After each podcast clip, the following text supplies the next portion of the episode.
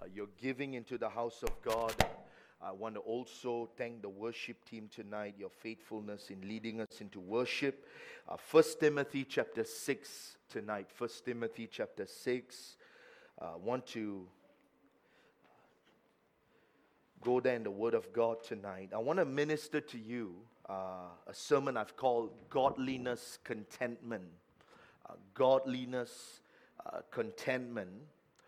Uh, one of the developing patterns that you find um, in the recent years uh, is the spirit of discontentment that has unleashed uh, in many parts of the world.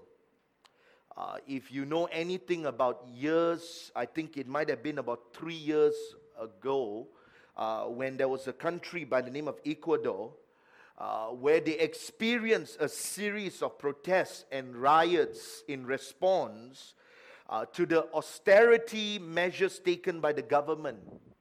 A week after Ecuador began to protest, uh, Chile, the capital, uh, the Chilean capital Santiago, uh, succumbed to a civil unrest as a result of the rising cost of living.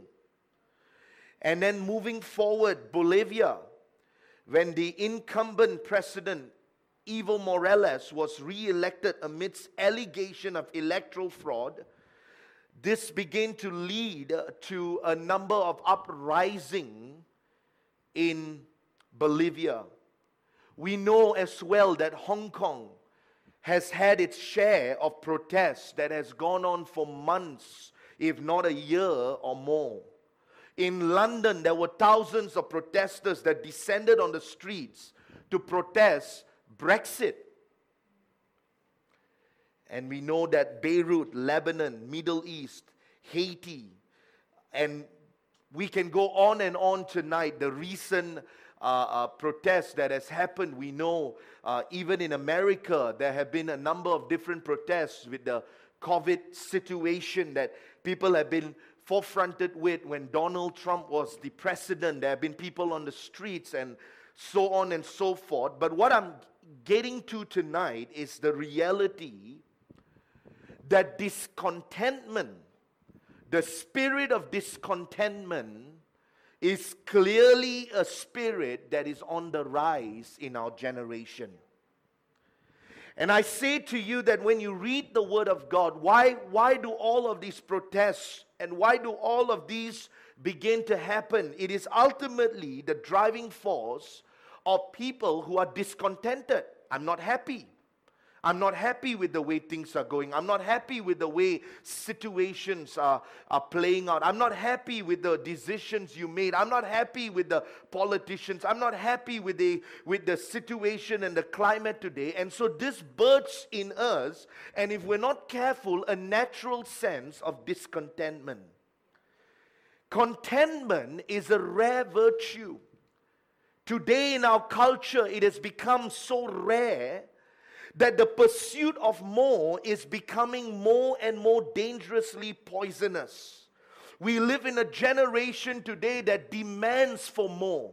I want more. I want more of this. I want more. I want you to treat me like this. I want to be having, I want to have this in life. I want to accomplish that in life. I want to drive a car that's as big as this or drive a car that is as valuable as this. And the spirit just goes on and on and on that contentment, the desire for just saying, you know what, I am grateful for what I have has become so rare today the crave for power, fame, money has become drastically deadly that it accentuates the crave that can never seem to be satisfied.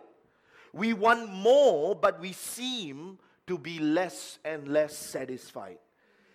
In 1 Timothy chapter 6, verses 6 to 9, I want to talk to you for a few moments, a sermon I've called Godliness Contentment and out of this passage in 1 Timothy chapter 6 verses 6.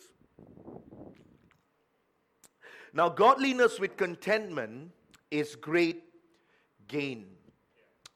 So godliness tonight, godliness tonight goes hand in hand with contentment. That's what our author is describing to us. That in the innate crevices of the heart lies the void that only God can fill. You can chase after the things this world has to give us. You can lure and you can strive and you can be constantly in hot pursuit for all that this world has to give you. But I declare to you that void that is existing on the inside of our hearts represents a puzzle that seems to have a missing piece. And the only one who has that piece is God.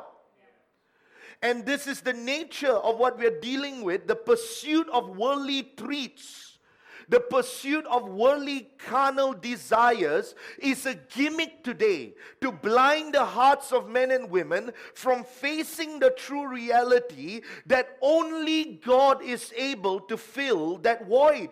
Ask a millionaire, someone quoted this, ask a millionaire what will satisfy him, and he will always tell you one more million. It is natural we will never be satisfied outside of God. Money cannot satisfy us. Wealth cannot satisfy. Our marriages, our jobs, our title, our positions, and all that the world may give us will never be enough to fill that void that is present in our hearts. And this only by the pursuit of this by the chasing of this, it sets the heart on a pace. It sets the heart on a beat to chase and run after what outwardly seems pleasurable, appealing, Yet it is so horribly deadly on the inside. The very thing that we pay uh, uh, by getting these things, our conviction is flushed down the drain. Our conscience is eliminated. No longer do we live by conviction. We have, the, we have all the money in the world, but no conviction. We have everything we ever dreamed of, but no willingness to help. You know, today we live in a generation that just talks and talks and talks and talks and talks. You know, I was reading about Abid Liu today. This man was down the road near Sun, somewhere in Sunway, and he bumped into a lady who was living under the bridge for 14 years. Under, under the tree, sorry. He met this lady, it was next to the bridge, but he met this lady. She's an Indian woman, 62 years old, without a roof over her head. And she says, Men would come up to me, rape me, and do all kinds of lewd things, and I just have to shut up because if I say anything or do anything against them, they would abuse me. And this man, you know what he did? He says, I can make a difference in her life. He didn't just talk. He didn't just talk, oh, you know, yeah, we're having a seminar on how to help the people. Come on, do something about it than talking about what you can do. And here's this man, he stepped into the scene. He says, You know what? I'm going to get her a housing, I'm going to give her a place to live. And so he takes her out at about three in the afternoon. He takes her, takes her to Mydin, buys clothes for her, buys her food, takes her, and as he breaks fast, he gives her dinner alongside with him to break fast together with him. And then the story goes on at nine o'clock. The landlord of the house comes in. She Desa Mentari, the landlord comes, he gets the key, he gives, opens the door, he gives her the mattress and all of that, and gives her a roof over her head. You can have money but have no conviction. You can have money but have no conscience. These things only want to satisfy ourselves. Materialism and the pursuit of it is only for ourselves. That's why the Bible says, godliness with contentment. I draw your attention to the story of Adam and Eve. Eve was in the garden, she saw the fruit, and the Bible tells us precisely that the lust of her eyes began to lust after that fruit. She desired that fruit, despite of what God had said to her, despite God said no, she still wanted it, she still wanted wanted to go against God because she wanted what her flesh desired for. She had no dominion over her flesh. And right here, the Bible says that God had instructed and reminded her this is going to be deadly for you. But you see, she didn't physically die. Are you, are you getting what I'm saying?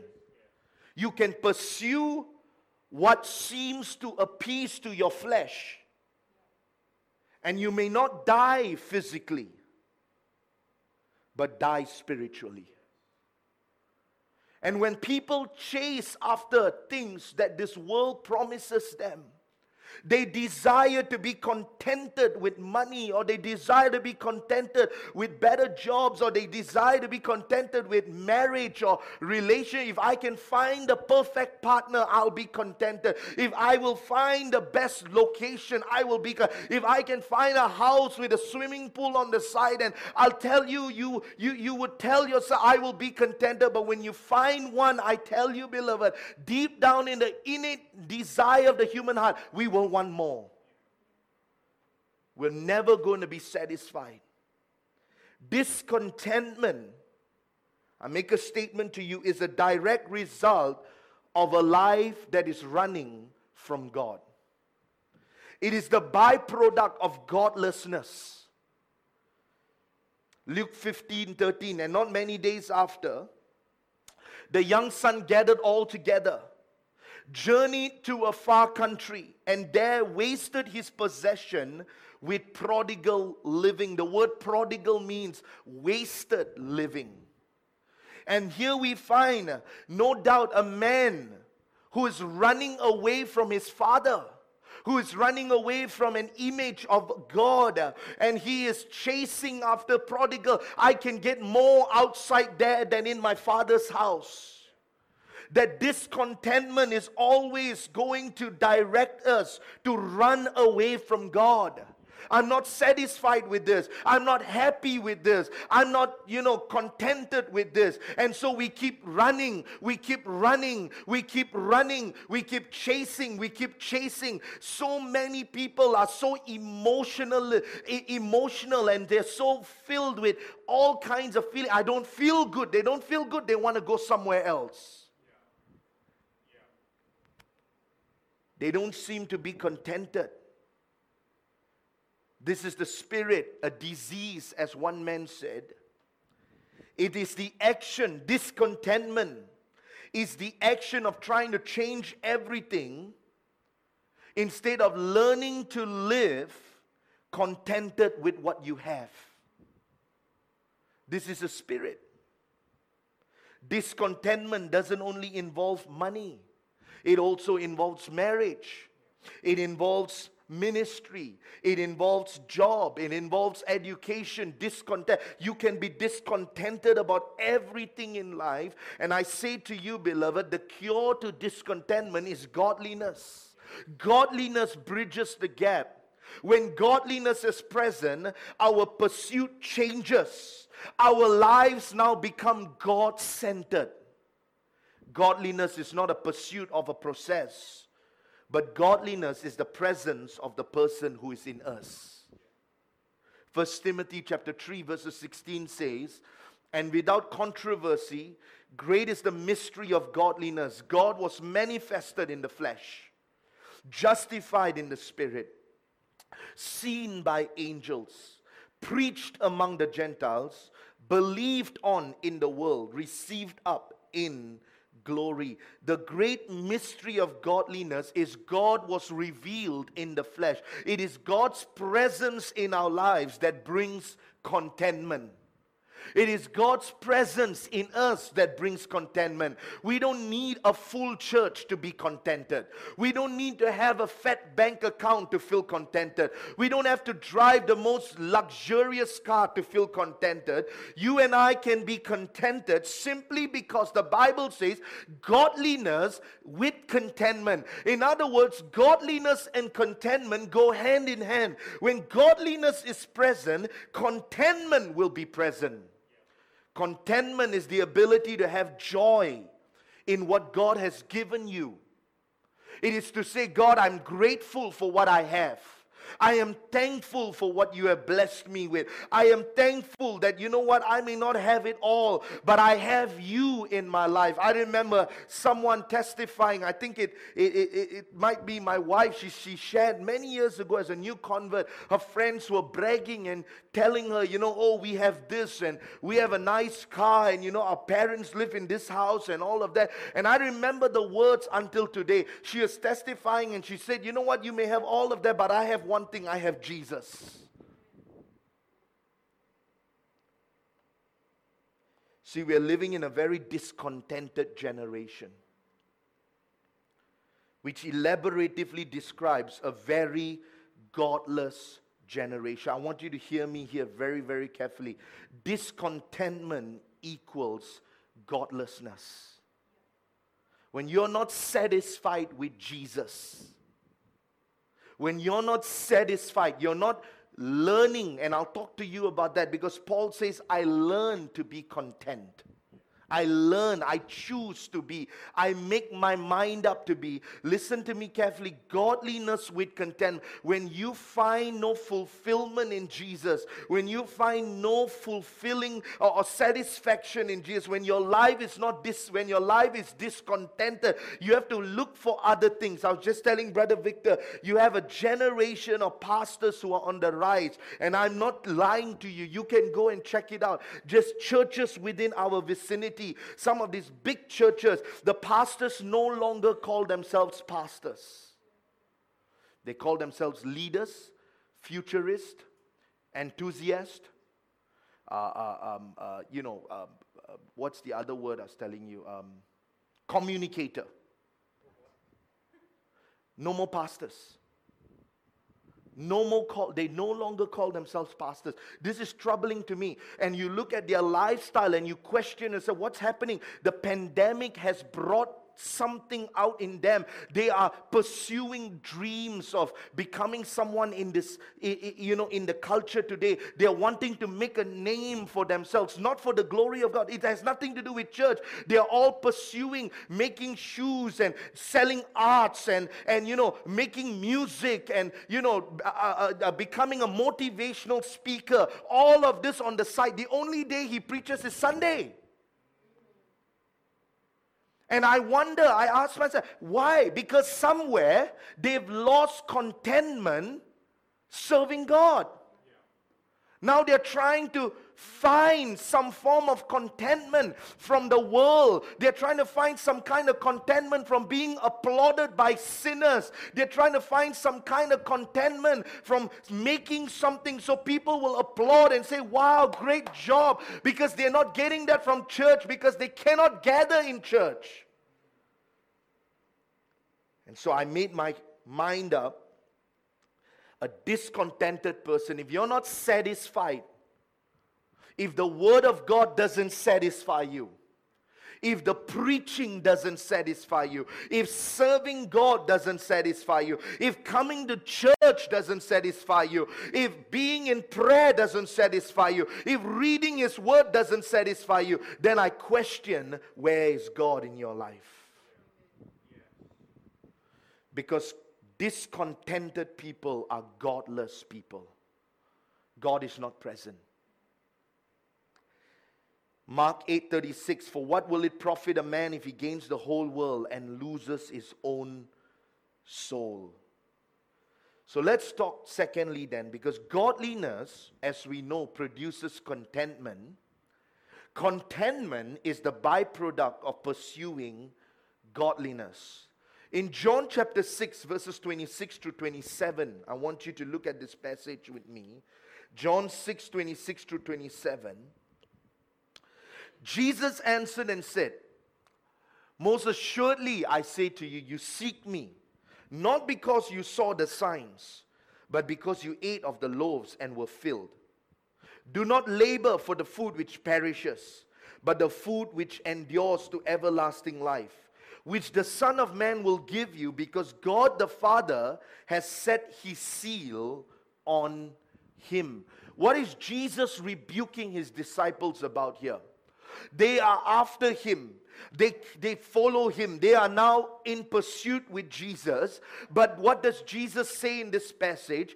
Do not seek me because you saw the signs, or but because you ate of the loaves and were filled. In other words, he says, the only reason you follow me is because you know that I provide physical bread. And Jesus is reprimanding them. Don't come after me for physical bread. Don't come after me for what I can give you. Don't come after me just because I can feed your hungry stomach. Don't come after me. Can we be more real today? Don't come after me just because I can give you a million dollars. Don't come after me because I can give you a job. Don't come after me just because I can heal you. Don't come after me just because of all these physical things that I can do for you here on earth.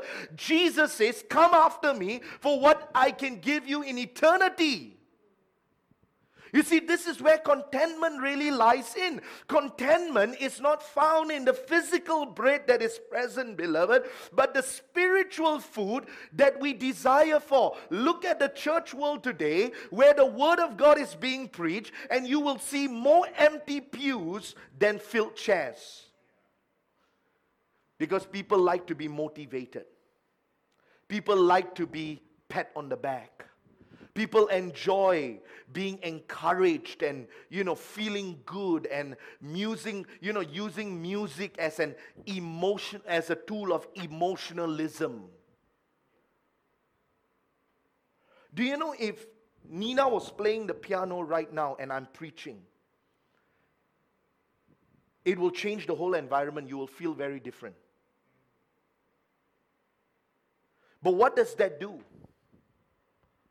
If she was playing the piano and I was preaching to you now, and every time I lifted my voice, she'll go higher, and every time I reduce, she'll go lower, and you know, play this background music as I'm preaching. You know what it will do? It will just make you go into a trance. You will listen to it, it feels good. There's a music on the background.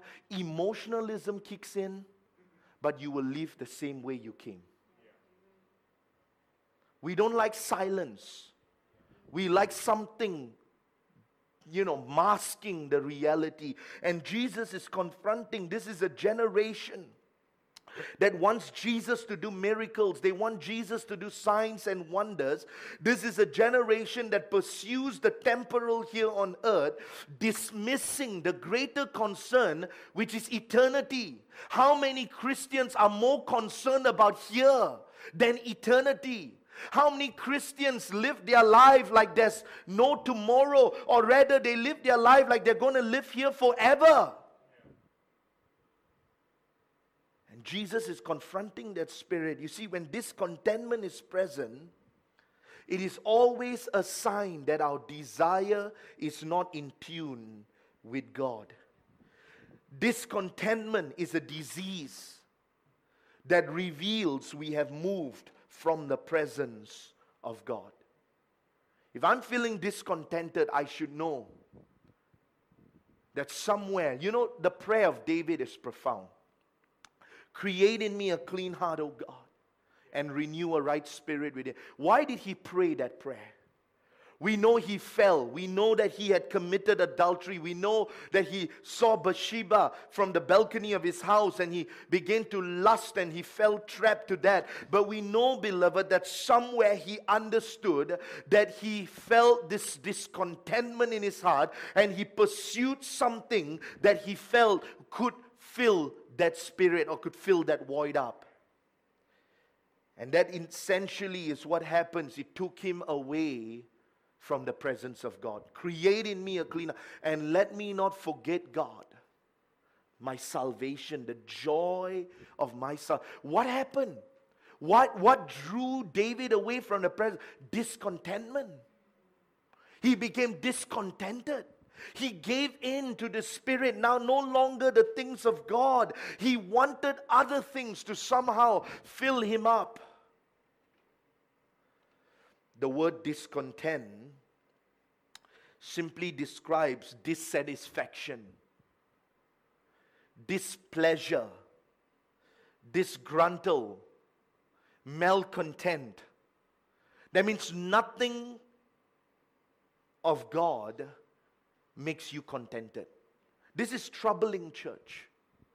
This is very, very troubling that this generation seems to be more contented watching videos on YouTube than hearing a man of God preach.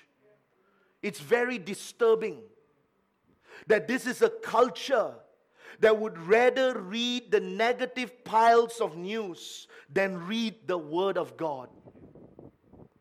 That this is a culture that seems to be always commenting and murmuring and complaining. Benjamin Franklin made this statement. He says, Content makes poor men rich, discontent makes rich men poor. Content makes poor men rich. Discontent makes poor, uh, sorry, makes rich men poor. Luke 12, 20 to 21. The Bible says, But God said to him, Fool, this night your soul will be required of you. Then whose will those things be which you have provided? So is he who lays up treasure for himself and is not rich toward God. Discontentment will always emphasize on what matters not to God. What didn't matter to God here was that this man built a bigger house. It didn't matter to God. But in his mind, this was important. And God rebuked him. He says, Fool, Tonight, your soul will be required of you, and so will it be to anyone who lays up treasure for himself on earth and not with God and is not rich towards God. You see, we got a multitude of Christians today chasing after the things, uh, chasing and pursuing the worldly measures and the materialism of the world, careless about God's kingdom, careless about being rich towards God, and God is rebuking this. But this spirit comes from discontentment. I want more. I want more. I want more for myself. I'm not happy with what I have. I'm not satisfied with. I want more in my life. It's always the emphasis of what you don't have rather than what you have. You see, contentment when there is contentment, just like Benjamin Franklin said, contentment makes the poor man rich. Contentment reveals and is a sign that one is rich towards God. When you are contented with life, you realize, you know what, I don't have everything I want, but you know what? I am at peace with God. I am grateful that I don't have to chase. I don't have to go to bed at night worried about, you know, what's going to happen to my investment. God's in control of that. What's going to happen with my money? God's in control. I'm not going to worry. Am I going to wake up tomorrow and be diagnosed with cancer? I don't have to fight those thoughts. God's in control. You realize discontentment always tries to make you in charge.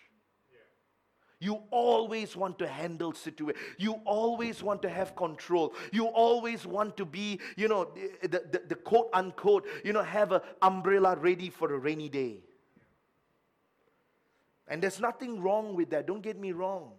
You know where I stand when it comes to finances, but I'll tell you, beloved, Paul emphasized godliness with contentment is great gain. Contentment without God is impossible. It's impossible. I have sat with numbers of people. I've worked with people. I have seen this to be true. If only I have that. If only I married that girl. If only I married that guy. If only I had a job. If only I had. I have couples in the church. There are people in this church, single men, single women, who have, you know, we, I remember a young girl coming to church, so much potential for God. We would go and pick her up every service from USJ Tree, bring her to church, see her come to church, see her make some. One day she gets a call to go down and, fi- and, and start working in KL Central, and she's going to go there, she's going to start working there, she's going to live with a guy there. We know this is not right. This is not of God. But no, I want that. I'm not happy. And how many times chase and chase and chase and chase, never satisfied. That's why Paul said, You can never be contented without God. You can get that best job there and give you a few months. You will go after something. That's human beings. Don't tell me. You know, I, I trust very few people now. Because human beings have the ability to tell you something today and break their promise tomorrow. You be careful who you trust. Because a lot of people will give you all. I was on YouTube today and and and and you know, two advertisements back to back. One, this this lady comes up and then she has this bank account, 150,000. 350,000 and then the whole family is around the table they're cheering and you whoa see the money came in and then another group of people you know oh $300,000 and then they're cheering and, and so then a guy comes on and says you can have that too yeah if you're discontented you will go and sign up for that lah if you start believing that kind of trash because I'm telling people can fabricate anything today Hey, people can fabricate. I'm telling you, you just look at the accounts. Eh, anyone can put any figure there. But you see, a discontented person will chase after that. And then I realized, I said, okay, you know what, this is this is odd. And then after that video is over, I'm watching a, a documentary, and after the as the documentary is going through halfway, and I may share a little bit after this, but as the documentary is going, another one comes up. A hundred thousand dollars and two hundred, and this is a different company.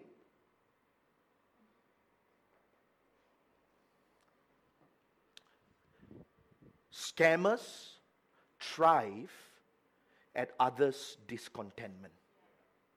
That's why they drive lavish cars to show you look, this is what you can have if you do this.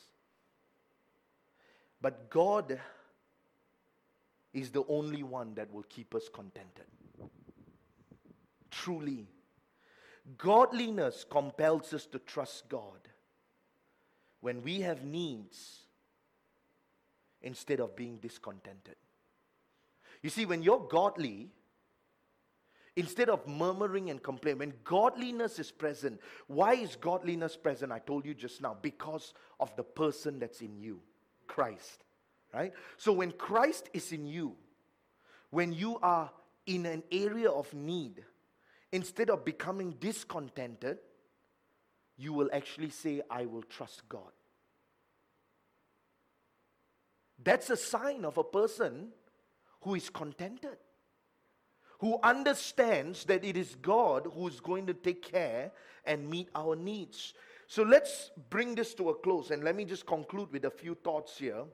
Because the Bible says godliness with contentment is great gain.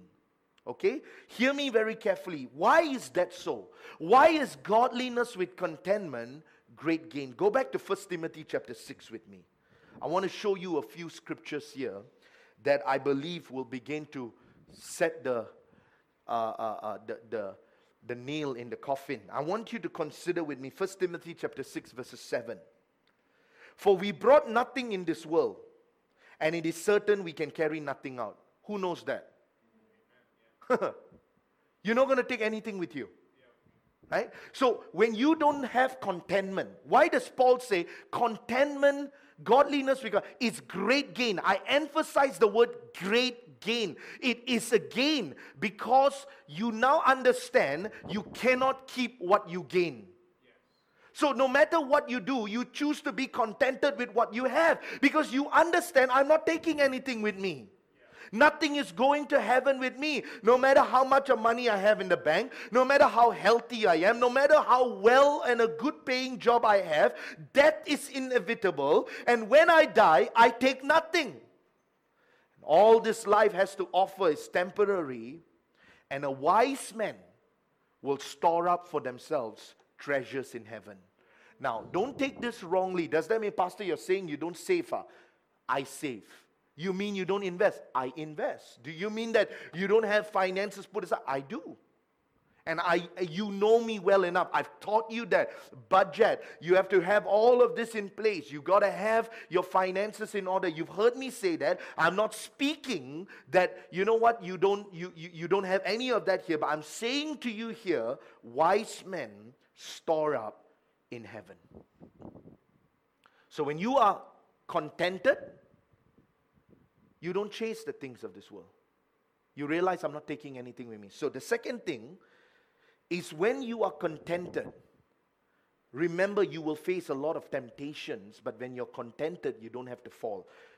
1 Timothy 6 9. Look at this passage. But those who desire to be rich, do you see that? Fall into what? Temptation and a snare, and into many foolish and harmful lusts which drown men in destruction and perdition. So when you are contented, you don't have to fall to temptation.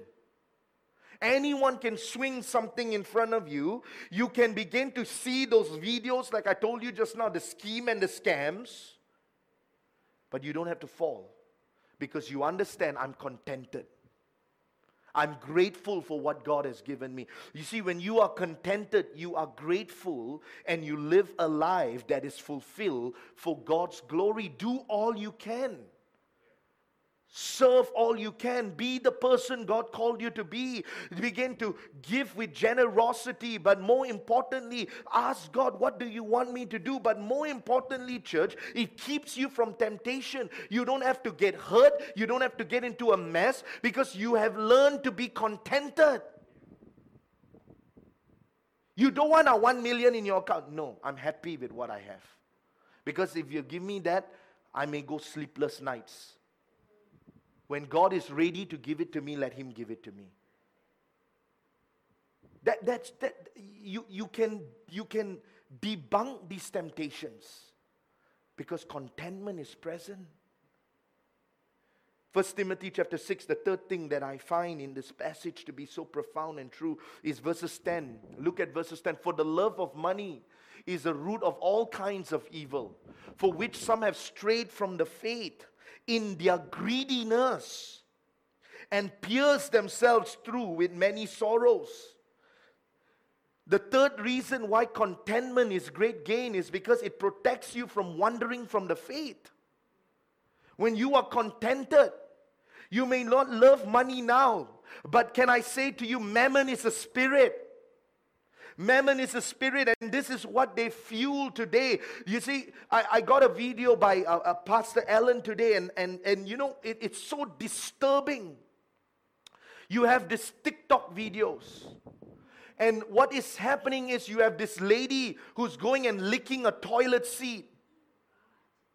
And then you have, you know, different dancers. There's this guy standing in front of a, a, a man who sits like Satan, you know, red faced, and he looks like a demon. And this guy is sitting in front of him, and he's moving in a way that's a very provoca- provocative way. And children are moving that way. Infants, sexually provocative. It's so disturbing. And the man who's putting this, way, he says, This is what TikTok is all about. It's about getting these young children to do that so pedophiles will take them and begin to use them. The love of money, the root of all evil. Is there anything good? Yes, but give a human being social media and you trust me, they will mess it up.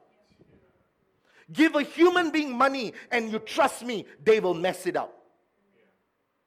It doesn't matter how many, you know, layers and what you may have. I'll tell you, beloved, where human beings are and power is given, they will blow it up because the love of money, money is a mammon, it's a spirit. It's a spirit. And when you're not contented, you will wander from the faith. And like the Bible says, look at this. It says, greediness begins to set in, and they will pierce themselves through with many sorrows. You want to know why people no, no longer are interested in the Word of God? You want to know why this generation seems to be so undesirous for God's word. Eh, go to Mark chapter 4 19. Let me show you a scripture there. The Bible says, And the cares of this world, and the cares of this world, and the deceitfulness of riches, and the desire for other things in choke the word, and it becomes unfruitful. So you come to church, you hear the word. But when you begin to expose yourself to the spirit of mammon, it takes away the word of God. Discreetly, it chokes it. You become blinded, you don't see. Greediness sets in. Chasing after these things becomes your pursuit in life. And like the Bible says, it will only produce greed, dissatisfaction, and it will pierce you with many sorrows. People will get hurt because of discontentment. So now I hope you see why contentment is great gain. Why it's so important because you must realize you cannot take anything with you. When you are contented, you will not give in to temptations. When you are contented, beloved, you will not wander from the faith. The people who wander are the people who are chasing after other things. So let's close very quickly, three minutes, hopefully. John 6, 32 to 35. Very quickly. John 6, 32 to 35. Strive for eternal bread. Strive for eternal bread, beloved. Get hungry for God tonight. John 6, 32, 35. Then Jesus said to them, Moses, surely I say to you, Moses did not give you the bread from heaven, but my Father gives you the true bread from heaven. For the bread of God is he who comes down from heaven and gives life to the world. Then they said to him, Lord, give us this bread always. And Jesus said to them, I am the bread of life. He who comes to me shall never hunger, and he who believes in me shall never thirst. The only one who satisfies, we all need bread in our lives. They, you, you cannot. You, you, you, you can talk to a person who has everything under the sun. You can talk to a person who has everything they ever wanted. But if they have no God in them, they are definitely not. Today, they may be pursuing something. I've seen some gung ho people who pursue a, a, hobby or pursue a certain type of, you know, agenda in their life. They are because they, that, that's, that's what they are driving towards now. But th- the day will come where they will say, This is not satisfactory enough. I need something else. It's like drugs. It's not enough now. I want more. And, and you begin to abuse yourself, you give yourself in. The only one, the Bible says Jesus is the bread of life. Contentment comes from Jesus. Believers are so caught up in chasing instead of trusting. We're chasing, chasing, chasing, chasing. I've always remembered this picture. I was putting the sermon down and I just had to put this story in. Years ago, we stayed in SS19 and we had this guy come to the house. And so I think it was probably a lady who came first and then the guy, but the guy came and all he was doing, he was jumping. you sudah menang, you sudah menang. And he was jumping and he was jumping and he was jumping. And then he came with this coupon. He said, scratch, scratch, scratch. Wah, kakak, kakak, you sudah menang oh. You sudah menang oh. And, and you know, and, and, and, he was, and, and he was just... And so when I was putting the sermon together, I, I, I couldn't help but, but have that thought in mind. What he was doing was, he brought the scratch card he was using this excitement, you know, and trying to so that people are not thinking. They get caught in the excitement. They get caught. Oh, oh, I better do something fast, you know. And, and unfortunately, that's the type of person my mom is. So she invited them into the house. Come, come, come. come. Oh, he. and so the guy came in the house and say, hey, sudah menang, sudah menang. Sekarang juga you mesti beli ini. Kalau beli ini, mesti ini you dapat. And so there was so much of, you know, enthusiasm and excitement and, and, you know, they just trying to get there. And what they were doing is trying to express how discontented you are with life and how I can make you contented. They keep harassing you. They keep pushing you. It is for you. It is for you now. You must do it. You must do it. Can I say something to you? If it is from God, it can always wait. That's a lesson I've learned always. If it's from God, it can wait. if it's for you, God will bring it back to you no matter what. That's the truth. I remember Pastor Dillard making a profound statement. He says, If the deal is for you, they know how to call you when you're not in service. And I can tell you, it's proven true every time. Every time I'm patient, God always ends up giving favor. Instead of jumping, major decision, fast, fast, fast, fast, don't. Now I realized in that spirit of discontentment, in that spirit, people begin to leer. That's why they talk so fast. That's why they leer you in. But such a troubled, such an impatient generation, because it's a spirit. Discontentment is a disease. I must do it or else I'll miss it. I know, beloved. I worked in an industry like that we sold things. We, we you know we were doing training programs and i know i would call uh, uh, the, the, the you know the, the, the person on the other end of the line and my boss would tell me you give them a buy one free one offer. Tell them to sign up in the next hour. And we will call them we will tell them. But i know beyond a shadow of a doubt that buy one free one can be given anytime. I could sign off on it anytime. But you know what we wanted? We wanted the deal to come in we wanted the money to come in. And so we didn't allow people to think. We just aggressively pushed. And I saw that nature, I saw that culture. And this is an impatient culture today. And it does it because it wants us to focus on the temporal rather than the eternal. So, where does contentment come from? I leave you with these three things. You write this down if you want to. Contentment comes from knowing God. Contentment comes from pursuing God. And contentment comes from experiencing God. How do I become a contented person? You have to know God. You have to pursue God. And you have to experience God. You've got to build your relationship with Him. You've got to get closer to God. I cannot do this for you. You're going to have to know Him. You've got to know Him. You've got to pursue Him. And you've got to experience Him. You know, I preached last Tuesday and I closed with this, and I was telling you, you know, how troubled with all that has been going on and everything that's been transpiring. And I shared with you some details last week.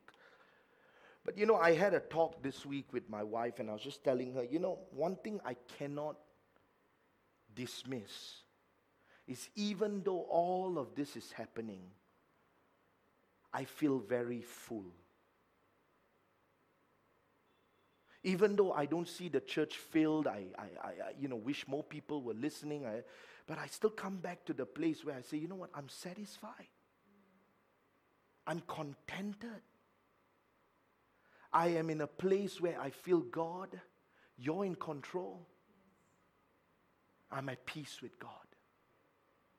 See, I think that must be our place. It, it, took me time to ever come to that conclusion. But I realized you don't need everything in life to be full. You need God. Because God's the only one who can fill that void up.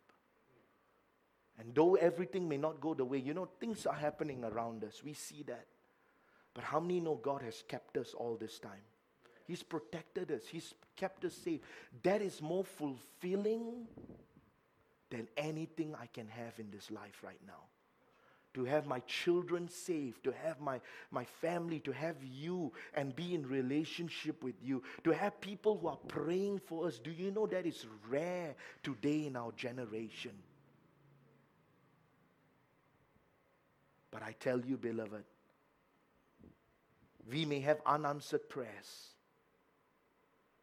We may have things that we ask God for but never come true. But contentment, being full, is a sign that God is inside and God is present. I want you to bow your heads with